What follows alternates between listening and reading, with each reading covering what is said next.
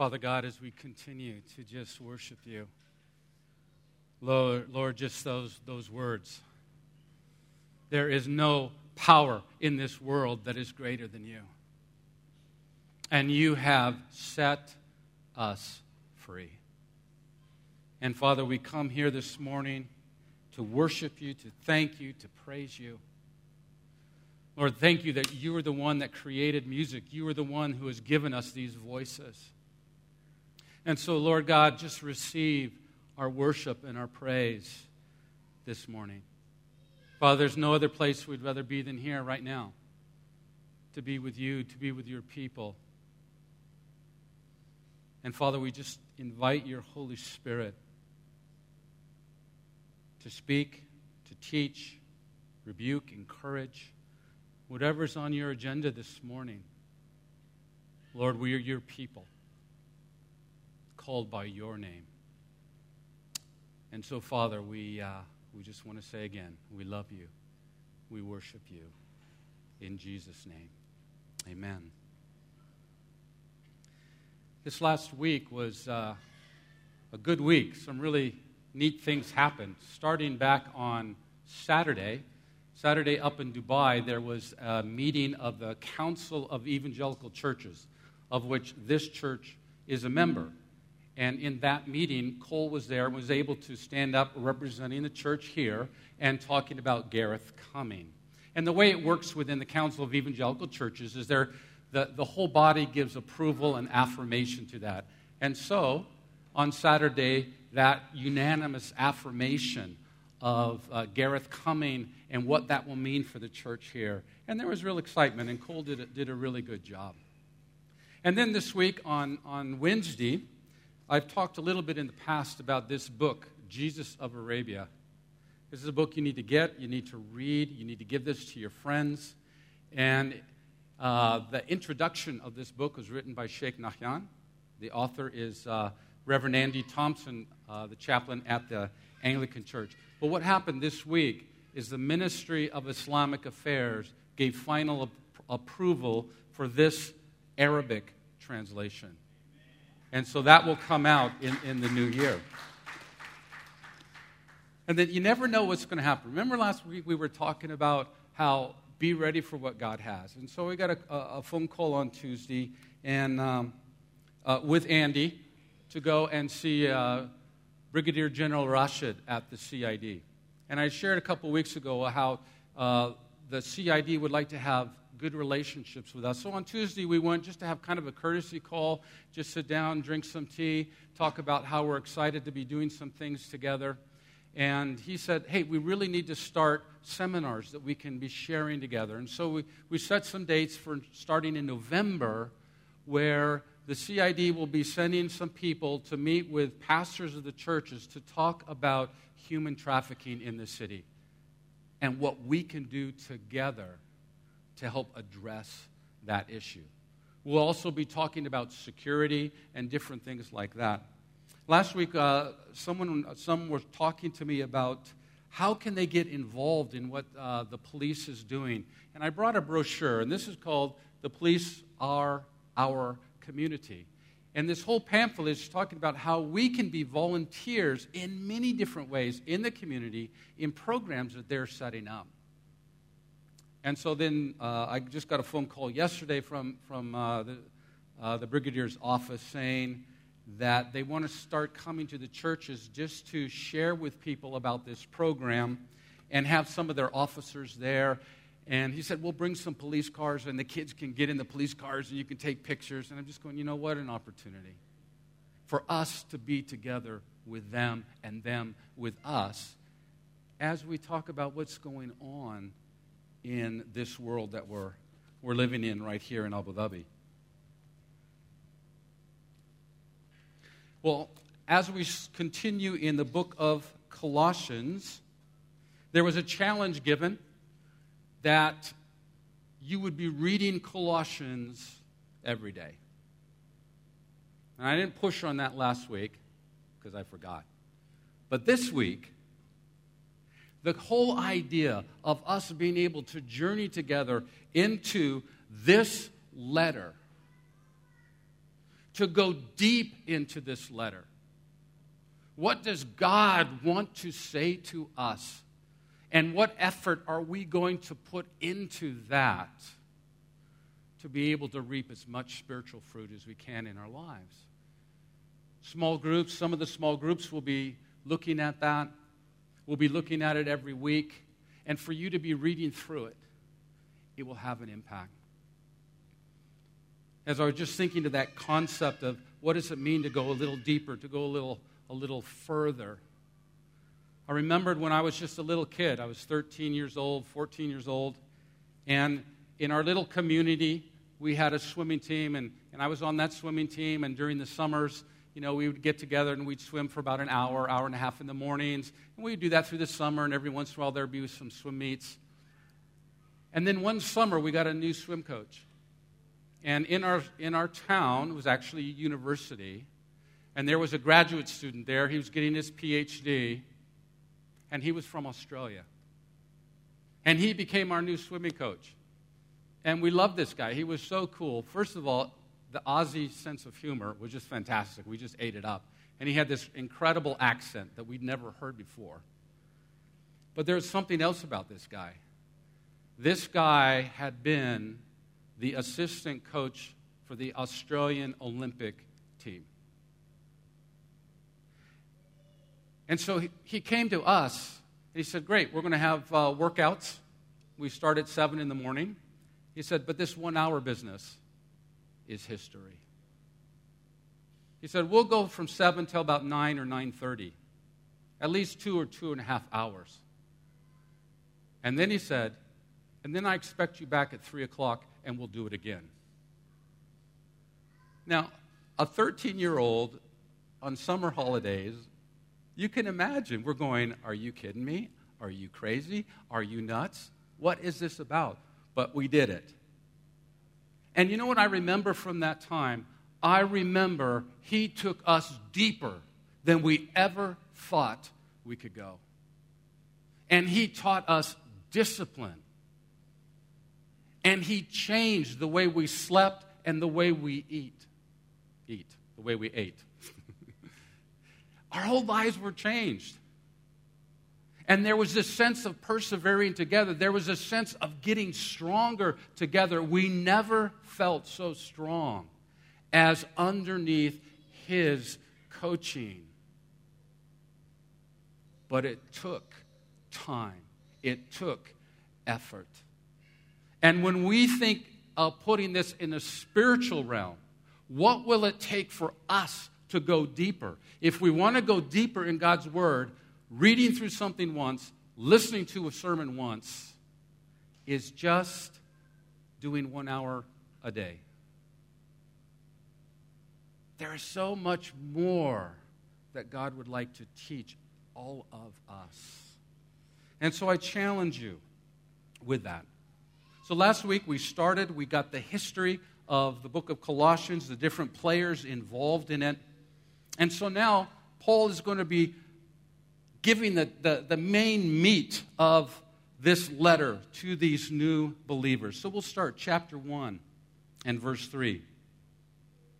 We always thank God, the Father of our Lord Jesus Christ, when we pray for you, since we heard of your faith in Christ Jesus and of the love that you have for all the saints, because of the hope laid up for you in heaven. Sound familiar? Faith, hope, love. These are the hallmarks of who we are as followers of the Lord Jesus Christ. But I'm a little bit blown away when I think about Paul saying, a thousand miles away from this group of people that he's never met, and how excited he is for them and how he is thanking God because of this work of salvation that has happened in their lives. And we see that within Paul that he is thinking as a kingdom person. He is thinking about all of us as the body of Christ. And he's rejoicing with God the Father. and he becomes related now to this church. And it is out of that being one family that he is giving teaching, he's giving training to these people. And he's heard about their faith. You know, you can go on the street today and just ask people, what are you trusting in? Some people will say they're trusting in their money. I remember meeting one guy, and he said, if my bank account goes below 250,000 pounds, I start to get nervous. That was a shock to me. We would be more than nervous, wouldn't we, Teresa? There are people who are putting their faith in governments or systems or whatever it is. Where is our faith? Our faith is in a person. Our faith is in the Lord Jesus Christ, God the Son, who came down, who died for our sins, who is raised and seated with, with the Father in the heavenlies. Our faith is in that person. And he goes on and he commends them also. He says, For the love that you have for all the saints. For all the saints. Basically, what it means is what Paul has heard is everyone had love for everyone else.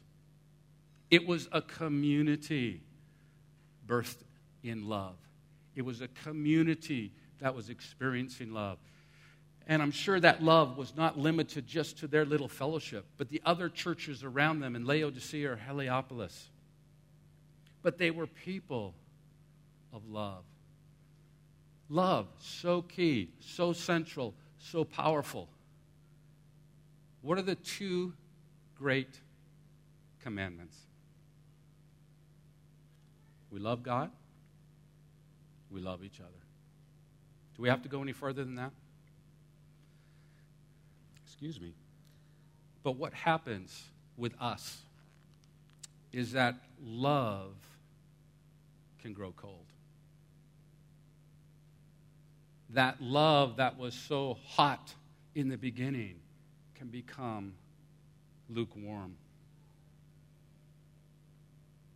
The church in Colossae was born from a man named Epaphras we looked at that last week. Epaphras was in Ephesus where he met Paul. He heard the gospel, and the gospel was just spreading like wildfire. But what was going on in the church in Ephesus about 40 years later? Well, we actually can see that in the book of Revelations. Jesus is talking, and he's writing, saying comments to the church in Ephesus. And in Revelation chapter 2, he says this I know your works, your toil, your patient endurance, and how you cannot bear with those who are evil, but have tested those who call themselves apostles and are not, have found them to be false. I know you are enduring patiently and bearing up for my name's sake, and you have not grown weary. Pretty good commendation, isn't it? Their doctrine was good. Their work was excellent. They were persevering. But I have this against you. You have abandoned the love you had at first. Remember, therefore, from where you've fallen, repent, do the works you did at first there's this thing where, where love, love is an action, and love can kind of leak out of us. Love is something that we have to be going and getting filled again and again and again from God to be able to love one another the way God intends for us. Because we have clear testimony here that people that follow Jesus Christ can get away from love. But you know what Jesus said to that church? in Revelation chapter 2? Shocking. If you don't repent, I will shut you down. Think about it. We can have all of the, the great doctrine and do all of the right things and all of the right programs, and if we don't have love, we've missed everything. And so Paul is commending the church here for their love as new believers, that first hot love. They need to keep it going, and so do we. He goes on then to talk about hope. And that's the beautiful thing for us, isn't it? If you and I, we know if we die today, if we get in a car crash on the way home, a heart attack, cancer, whatever it is, whatever it is, where will we go? Our hands will be in the hand of Jesus. We can go to sleep at night in peace, knowing our future is secure. Our hope isn't in this world. Our hope isn't in the things around us here. Our hope is when we finally get to see God the Father, God the Son face to face.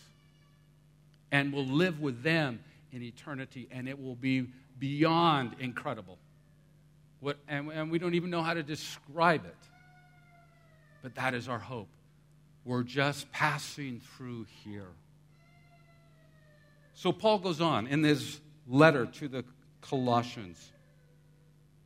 And he says, Of this you have heard before in the word of the truth, the gospel, which has come to you as indeed in the whole world it is bearing fruit and growing as it also does among you, since the day you heard it and understood the grace of God in truth. This word of truth, the gospel, this word, the gospel. You know, the gospel defined, it simply means, simply means good news. We have good news. The good news is that God has forgiven our sins the good news is that we have been reconciled to Almighty God. This is the truth that has been given out to the people. And the people of God have embraced that. And Paul says, This came to you. And this is fruit that has been born out in the situation in Asia, but he says that this is literally going around the world. Around the world, the gospel is bearing fruit. And I want to just show you a couple slides because we need to really understand and grasp we're part of something bigger, like we did a few weeks ago. When we look at the, the world today, there's 2.3 billion people that would call themselves Christians, some 38,000 denominations. There is diversity in the unity of the family of God. But in this next slide, we see these little blue dots across the world map. That's representing, each little dot actually represents 50,000 Christians. The only religion that is a global religion is Christianity. There is not a country in the world where there are not followers of the Lord Jesus Christ. When we think about the unprecedented outreach that is happening in the world right now, through all of these millions and millions of followers of Jesus, this year, 65 million people who have not had a chance to hear the gospel, the good news, will be able to hear. Today, 178,000 people will hear for the first time that good news. This year, there'll be some 50,000 new churches around the world. God is moving. God is bringing people to Himself. God is forgiving their sins. God is filling them with His Spirit. He is bringing them into His family and unleashing them to go out and to tell other people. That is the God that we serve. That is the family that we are a part of. When we look at the growth of the church, the number one growth rate right now amongst all religions or anything is actually evangelicals. And evangelicalism, it goes, it transcends all the different denominations. You can be an evangelical Anglican, an evangelical Presbyterian, an evangelical Baptist. In 1960, there was about 91 million. In 2016, there were 600 million. What are things that, that we as evangelicals believe that, that aren't necessarily unique to us, but we would hold to be fundamental? One is just this the holy, inspired Word of God. That's why we take so much time in our service to dedicate to seeing what God has to say to us. We expect everyone to be studying it, to be reading it, to be memorizing, and to be obeying it. The Word of God being central. Our, our God is a triune God, and He is all sovereign. We believe that salvation is by grace through faith alone. We believe that there needs to be a personal relationship with Jesus. We need to be born again. We need to have the Holy Spirit of God come inside and lead us and just change us completely. And then one of the things that really stands us out as evangelicals is uh, we believe that this good news is really good news, and it's worth sharing it with other people. That's where we get evangelists, coming from evangelicals, which comes from the Greek word euangelion, which is gospel. And these are our roots. But when we look at what God is doing in the world today, in this next slide, we see that there actually has been a great shift in terms of where is the center, in terms numerically of Christianity. In 1800s, 99% of the Christians were basically in Europe and North America, 1% in the rest of the world. But in 2016, 20, what is it, 7, 24% is actually North America and Europe, with 76% being in the rest of the world. It shifted. The center of Christianity is in Asia, Africa, and Latin America now. And we should praise God for that. It's not that, that Europe and America have gone down, it's that everyone else has gone up and the more the merrier. We're happy for that.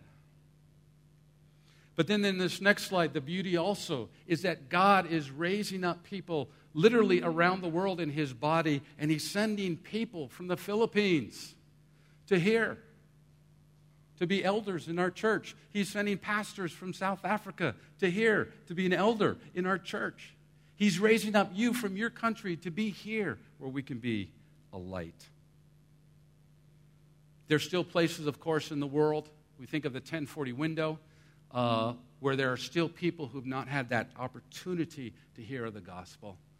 But God is moving. Just two quick stories. One, what is God doing in Iran? We see that in these last decades, the number of believers in Iran has just exploded. Right now, they're saying over a million Iranians have come to faith in the Lord Jesus Christ, just across the water from us. Or if we think about the land of Israel, we think of the Jewish people who oftentimes we think are very, very hard to receiving that Jesus is the Messiah. My, my good friend, who is a Messianic Jew, he says that there are 30,000 believers, Messianic believers in Israel. About 150 churches there. Worldwide, some 300,000 Messianic believers. Again, do you see what we're part of? This incredible family of God. God's purposes going forward, God's uh, work to see that people will have that opportunity to go from darkness to light. Well, let's jump back into Colossians and in verse 7. Just as you learned it from Epaphras, our beloved fellow servant. He is a faithful minister of Christ on your behalf, and he has made known to us your love in the Spirit. You know, he mentions that love thing again. I think what Paul is saying here is not just that Epaphras has told him about the love that the people have for one another back in Colossae, but Epaphras is an action point a living example of that love because that church has sent Epaphras to be with Paul while Paul is in house arrest. And Paul is actually experiencing their love. As this man has left everything to do nothing else but to come and bring encouragement and help and partnership with Paul while he is under house arrest. So, verse 9. And so, from the day we heard, we have not ceased to pray for you. We've not ceased. Remember when I talked about swimming and going deeper? This challenged me in prayer to go deeper, not ceasing. You know, what Scripture says is that we have entered into this incredible relationship with a God, and God has said an amazing thing to us ask whatever you will. Ask it in my name, ask it according to my will. And I'm going to move. And He says, You don't receive because you don't ask. And so here we have permission by the Almighty God, creator of the universe, to join with Him, to take to Him anything.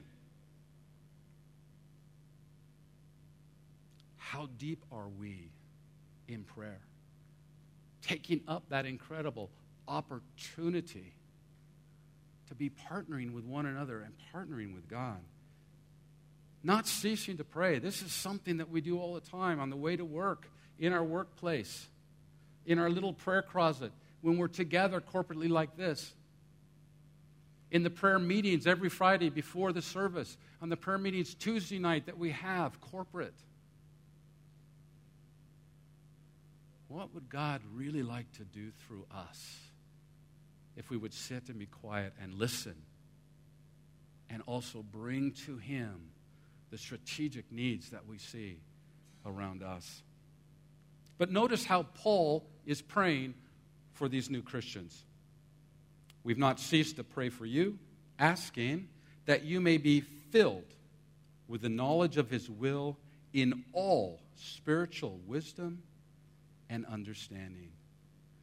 He wants them to understand who God is, who God's character, his purposes, everything about him, because when they understand that, there is a result. Verse 10 so as to walk in a manner worthy of the Lord, fully pleasing to Him, bearing fruit in every good work, and increasing in the knowledge of God. You know, to be pleasing to God every day, in the workplace, in our neighborhoods wherever we are, this sense that, that we are ambassadors for Christ, God making his appeal through us.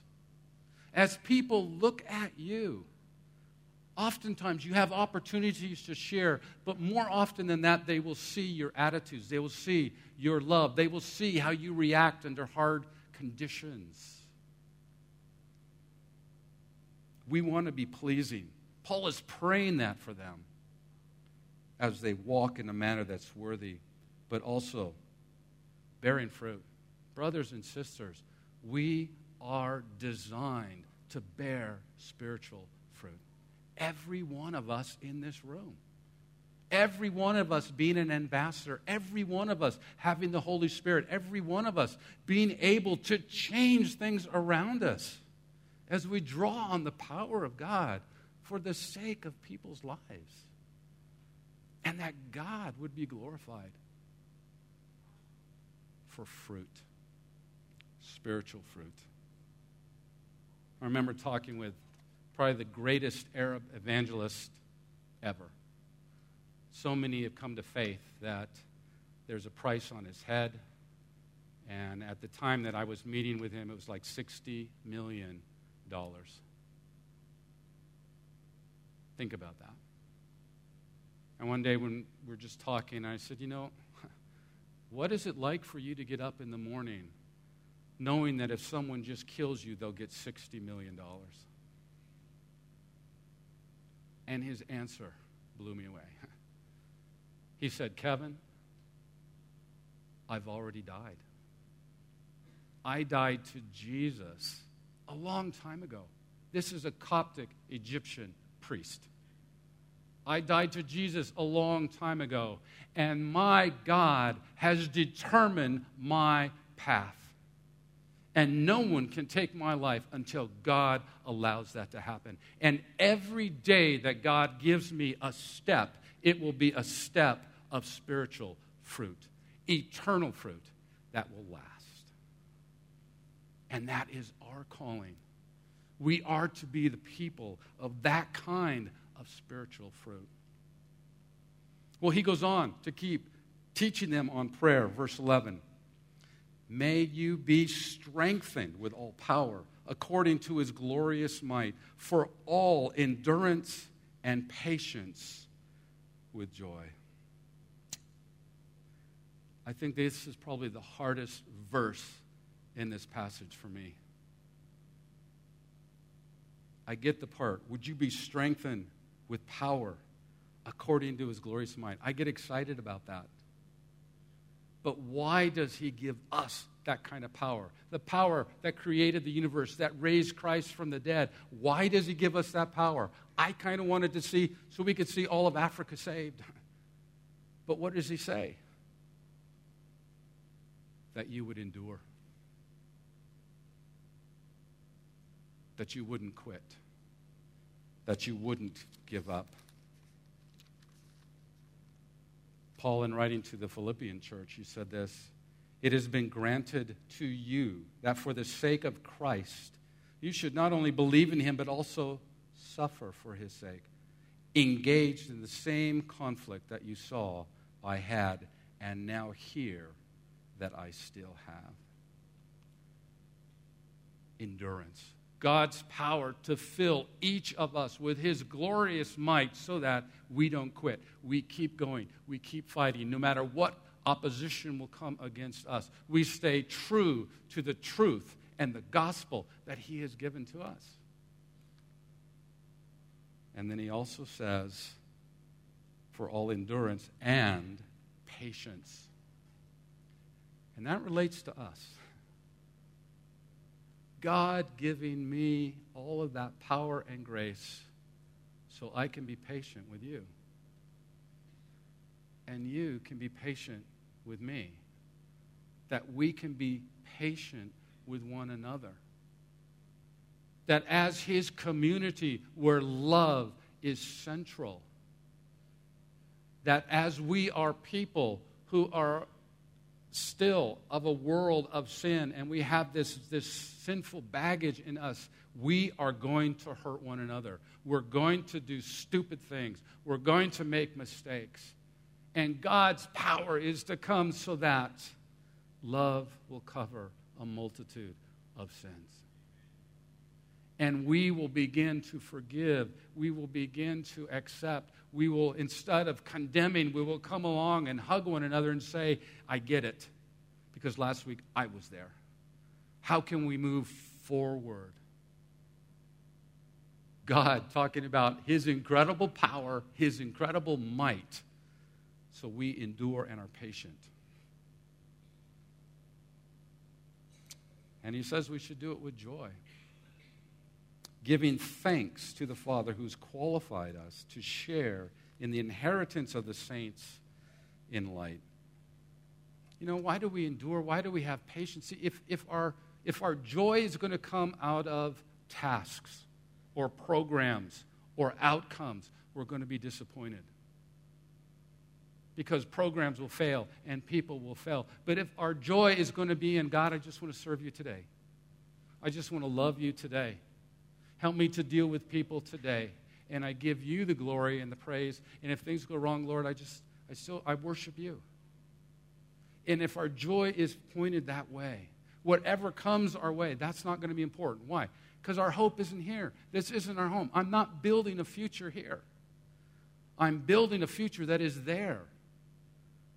And that is built up with the stones of love and faithfulness and the fruit of the Spirit. And then Paul ends in verses 13 and 14, and he talks about who we are. We are people who have been delivered from the domain of darkness, and we've been transferred to the kingdom of his beloved Son. Every one of us. In whom, in the Lord Jesus, we have redemption, we have the forgiveness of sins. If that shouldn't just shock us and change our whole world and our perspective and our actions, I don't know what. We were all here in the gutter, in wickedness, in sin. And we deserved death. And God picked us up and He transferred us to a kingdom, a kingdom of light, a kingdom that is of the Lord Jesus Christ. The Lord Jesus Christ paid the penalty of our sin so that we could go here. We were redeemed, we were bought with a price. God had to pay for us, and He did it by nailing Jesus to the cross. And He redeemed us. And by doing that, as we get transferred into this kingdom, this other incredible thing, all of our sins have been wiped away. Everything we've ever done. Only through that grace. Only through that grace. So, Paul, writing to these new believers, giving them such an incredible example, go deep in prayer Go deep in love. Go deep in sharing the gospel. And that's our calling. Let's go deep in Colossians. This is just the start of what he wants to build on. As next week, we actually look at who is Jesus. Father God, we thank you for these incredible words that you have given to us. And Lord, we ask that your Holy Spirit would just take them and, and take those, those truths and just put them into our heart.